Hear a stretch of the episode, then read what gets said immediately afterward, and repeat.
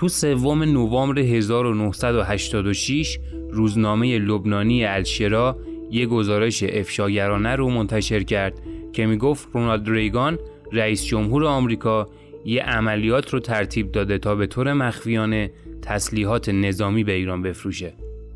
در عوض ایران قرار بود چند گروگان آمریکایی که توسط حزب الله لبنان نگه داشته می شدن رو آزاد کنه.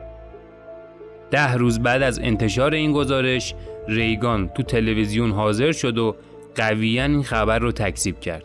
ریگان گفت ما مبادله تسلیحات در قبال آزادی گروگان هامون رو انجام ندادیم. تأکید می‌کنم ما این کار رو انجام ندادیم. ولی یه جای کار میلنگید. چند روز بعد در جریان یک کنفرانس خبری یک ژنرال آمریکایی تایید کرد که این معامله با ایران انجام شده. و تازه این همه ماجرا نبود. این ژنرال تایید کرد که مقامات ارشد دولت آمریکا پول فروش سلاح به ایران رو به طور غیرقانونی به گروه کنتراها که یک گروه شبه نظامی بود و با دولت کمونیستی نیکاراگوه مبارزه می‌کرد انتقال دادن. تو این عملیات بدون اینکه مجوزی از کنگره گرفته شده باشه یا اینکه نظارتی روش باشه میلیون ها دلار به صورت غیر قانونی توسط دولت آمریکا جابجا شده بود. بعد از این اعترافات داستان اصلی شروع شد و قضیه به روزنامه ها، رسانه ها و در نهایت به کنگره رسید و تا سال بعد هم ادامه پیدا کرد. در نهایت رونالد ریگان مسئولیت این عملیات رو در رابطه با معامله با ایران قبول کرد. ولی در عین حال تاکید کرد که روش هم از انتقال پولهای دریافتی از ایران به کنتراها خبردار نبوده. البته باز هم توضیحاتی که ریگان ارائه داد خیلی با فکت هایی که وجود داشتند جور در نمی اومد. کم کم معلوم شد که چیزی که بهش اسم ایران کنترا رو داده بودن فقط نوک یک کوه یخ از فساد در دولت ریگان بود.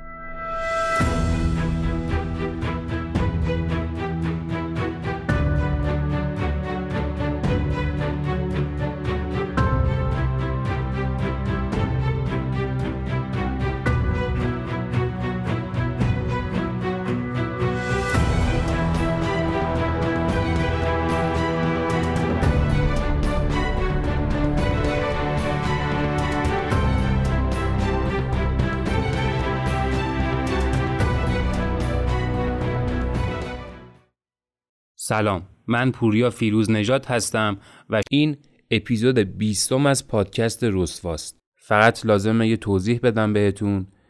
اونم اینه که پرونده ایران کنترا رو من توی اپیزودهای اول و دوم بررسی کردم. ولی قرار بود این پرونده اون موقع سه یا پنج اپیزود باشه. حالا به دلیل یه سری مسائلی که وجود داشت و البته به خاطر اینکه تازه هم شروع کرده بودم کارو هم کیفیت اون کار یه ذره پایینه کیفیت فنیش. هم این که در واقع داستان نیمه تمام رها شد.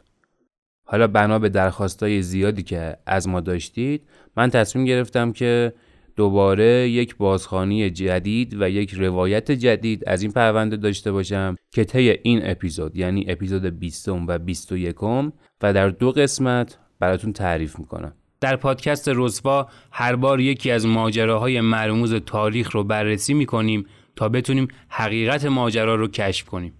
این اولین قسمت از پرونده ایران کنتراست. یه رسوایی سیاسی بزرگ در تاریخ آمریکا که طی اون رونالد ریگان و دولتش به طور مخفیانه تسلیحات نظامی به ایران فروختن که در اون زمان اصلا ارتباط خوبی هم بین این دو کشور برقرار نبود. بعد دولت آمریکا پولی که از ایران دریافت کرده بود رو مستقیما به گروه شبه نظامی کنتراها داد تا با دولت کمونیستی نیکاراگوه مبارزه کنند. یعنی خواسته بودن با یه تیر دو نشون بزنن. امروز قرار بخشی از داستان ایران کنترا رو بررسی کنیم و ببینیم اصلا چرا دولت ریگان که رابطه خوبی هم با دولت ایران نداشت به فکر این افتاد تا تسلیحات آمریکایی و حتی ساخت اسرائیل رو به ایران بده اونم در شرایطی که ایران در جنگ با عراق بود و به شدت به این تسلیحات نیاز داشت. خب وقتشه بریم سراغ اپیزود اول از پادکست رسوا ایران کنترا قسمت اول. در زمانی که داستان ایران کنترا در حال اتفاق افتادن بود، تقریبا چهار دهه از شروع جنگ سرد بین بلوک غرب و شرق یعنی آمریکا و شوروی میگذشت. جنگ سرد به این معنی بود که دو طرف گرچه وارد تقابل نظامی مستقیم با هم نمی شدن ولی تو همه موضوعات و زمینه های دیگه در وضعیت جنگی بودن.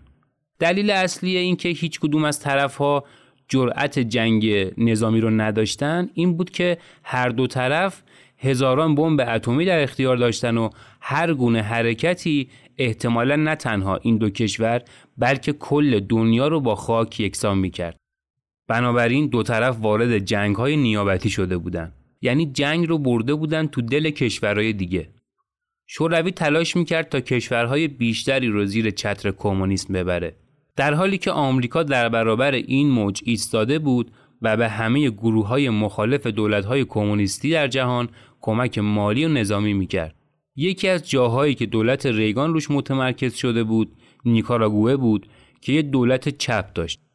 دولت ریگان تصمیم گرفته بود با کمک به گروه شبه نظامی کنتراها که دست راستی بودند و علیه دولت می جنگیدن گسترش کمونیسم در آمریکای لاتین رو مهار کنه. جمله‌ای که ریگان درباره کنتراها گفته بود خیلی جالبه.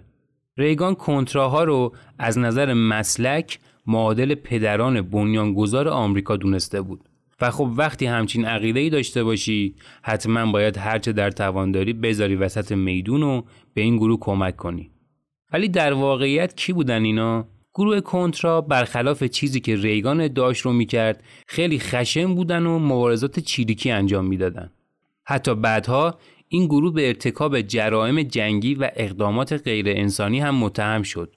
از کشتن انسانها تا شکنجه زندانیها و مجبور کردن خانوارها به جابجایی. کنتراها هر کاری که لازم بود رو انجام می‌دادند. ولی تا جایی که دولت ریگان رو نگران می‌کرد این بهایی بود که باید برای مقابله با کمونیست ها پرداخت می‌کردن. یعنی دولت آمریکا باید با یک مش تروریست همکاری می‌کرد تا بتونه جلوی نزدیک شدن کمونیسم رو بگیره. برای همین در حدود سال 1980 دولت آمریکا کمپ‌های متعددی رو برای اعضای کنتراها در فلوریدا برپا کرده بود و به اونا آموزش جنگ‌های نامنظم و کماندویی می‌داد. این کار خیلی اقدام بزرگ و خطرناکی بود. هم از جنبه تشدید تنش با شوروی و دولت نیکاراگوه اگر احتمالا پی می بردن به این موضوع و هم از جنبه اینکه ممکن بود با افشای این عملیات حیثیت و آبروی دولت ریگان در داخل آمریکا بریزه و اصلا برای دور بعد انتخابات رأی نیاره ولی ریگان حتی به اینم راضی نبود رئیس جمهور آمریکا در اول سپتامبر 1981 مخفیانه دستور داد تا معادل 19 میلیون دلار کمک های مالی و تسلیحاتی در اختیار کنتراها قرار بگیره. ریگان یه جمهوری خواه بود و تو دوره اول ریاست جمهوریش کنگره رو در برابر خودش می‌دید که دموکرات ها توش در اکثریت بودن. بنابراین می‌دونست که هرگز دموکرات ها با این اقداماتش موافقت نمی‌کنن. پس تصمیم گرفت بدون اطلاع و کسب رضایت کنگره این عملیات رو انجام بده. صفر تا صد این اقدامات پشت درهای بسته کاخ سفید و بین ریگان و مشاوراش انجام می‌شد. البته اخبار این اقدامات سریعا به کنگره رسید و در مقابل یه نماینده دموکرات به اسم ادوارد بولند در سال 1982 پیشنویس طرحی رو به کنگره برد به اسم طرح بولند. این قانون استفاده دولت سیا و پنتاگون رو از هر گونه بودجه فدرال برای سرنگونی دولت نیکاراگوه ممنوع می کرد. این طرح با اکثریت عجیب و غریبی در مجلس نمایندگان یعنی 411 رأی موافق و صفر رأی مخالف به تصویب رسید. طبیعتا ریگان با یه همچین اکثریتی نمی‌تونست در بیفته و این طرح رو نادیده بگیره. بنابراین مجبور شد اونو امضا کنه و به این ترتیب به قانون تبدیل شد. ولی حتی این کار هم نتونست مانع رسیدن دولت ریگان به اهدافش بشه. مشاوران رئیس جمهور تصمیم گرفتند تا از سوراخ‌هایی که در قانون وجود داشت برای تأمین بودجه کمک به کنتراها استفاده کنند. ویلیام جی کیسی رئیس آژانس اطلاعات مرکزی یا همون سیا به کاخ سفید اطمینان داد که هنوز هم میشه از کنتراها پشتیبانی کرد بدون اینکه قانون شکنی انجام بشه. به دلیل اینکه اسم شورای امنیت ملی در لیست نهادهایی که نمی‌تونن به کنترها کمک کنن نیومده بود کیسی استدلال کرد که شورای امنیت ملی باید نهادی باشه که بودجه حمایت از کنتراها رو تأمین می‌کنه همونطور که از اسمش مشخصه شورای امنیت ملی آمریکا وظیفه داره به رئیس جمهور در مورد موضوعاتی مشاوره بده که مربوط به امنیت ملی آمریکا هستند. با اینکه این شورا می‌تونه بر روابط خارجی آمریکا نظارت کنه ولی هرگز نباید دخالتی در سیاست داخلی کشورهای دیگه انجام بده. با این حال ریگان مصمم بود تا جایی که میشه از سوراخ‌هایی که در قوانین وجود داشت استفاده کنه تا جنگ سرد رو به نفع آمریکا رقم بزنه. تحت نظارت رابرت باد مکفارلین مشاور امنیت ملی ریگان اون به سیا دستور داد تا عملیات مینگذاری در نیکاراگوه انجام شه. بعد از ژانویه تا مارس 1984 سیا دونه دونه مینها رو منفجر می‌کرد تا بتونه به تأسیسات و کشتی های شوروی در نیکاراگوه صدمه بزنه. روزنامه وال استریت جورنال در ماه آوریل همون سال 84 گزارشی درباره این موضوع نوشت و عملیات مینگذاری رو لو داد. بعد از بیرون اومدن این گزارش قوقایی بین دموکرات ها و حتی همحزبی های ریگان برپا شد. چند نماینده دموکرات خواستار تحقیقات درباره احتمال نقض قوانین فدرال به دست دولت ریگان شدند. نیکاراگوه هم در سازمان ملل شکایتی رو علیه ایالات متحده ثبت کرد. این اولین باری بود که یک کشور جهان سومی علیه یک کشور توسعه یافته شکایت می‌کرد و نکته جالب این که نیکاراگوه برنده این پرونده شد. دادگاه اعلام کرد که ایالات متحده باید سریعا عملیات مینگذاری رو در این کشور متوقف کنه. اما جالب اینجاست که وزارت خارجه ریگان خیلی شیک اعلام کرد که آمریکا به قوانین بین المللی متعهده و طی دو سال این عملیات رو متوقف می‌کنه. به هر حال این همه زور سازمان ملل بود. مشخص شده بود که ریگان و مقاماتش به راحتی بیخیال داستان نمیشن. به همین دلیل بود که کنگره هم تصمیم گرفت نسخه جامعتری از قانون بولند تصویب کنه تا دست و پای دولت ریگان بسته شه. این قانون جدید تقریبا کار رو برای کاخ سفید، سیا یا پنتاگون غیر ممکن کرده بود تا نتونن به هیچ وجه از کنتراها حمایت کنند. ولی انگار فایده ای نداشت و ریگان هر بار یه حقه جدید می‌زد. ریگان به باد مکفارلین گفت به هر روشی که می‌تونه بودجه لازم برای کنتراها رو باید تأمین کنه و توجهی هم به عواقبش نداشته باشه. مشکل این بود که شورای امنیت ملی باید روشی رو پیدا می کرد تا جدا از بودجه دولت مبلغی رو برای حمایت از کنتراهای نیکاراگوه تأمین کنه و مکفارلین با خوششانسی تمام تونست این فرصت رو در ایران پیدا کنه.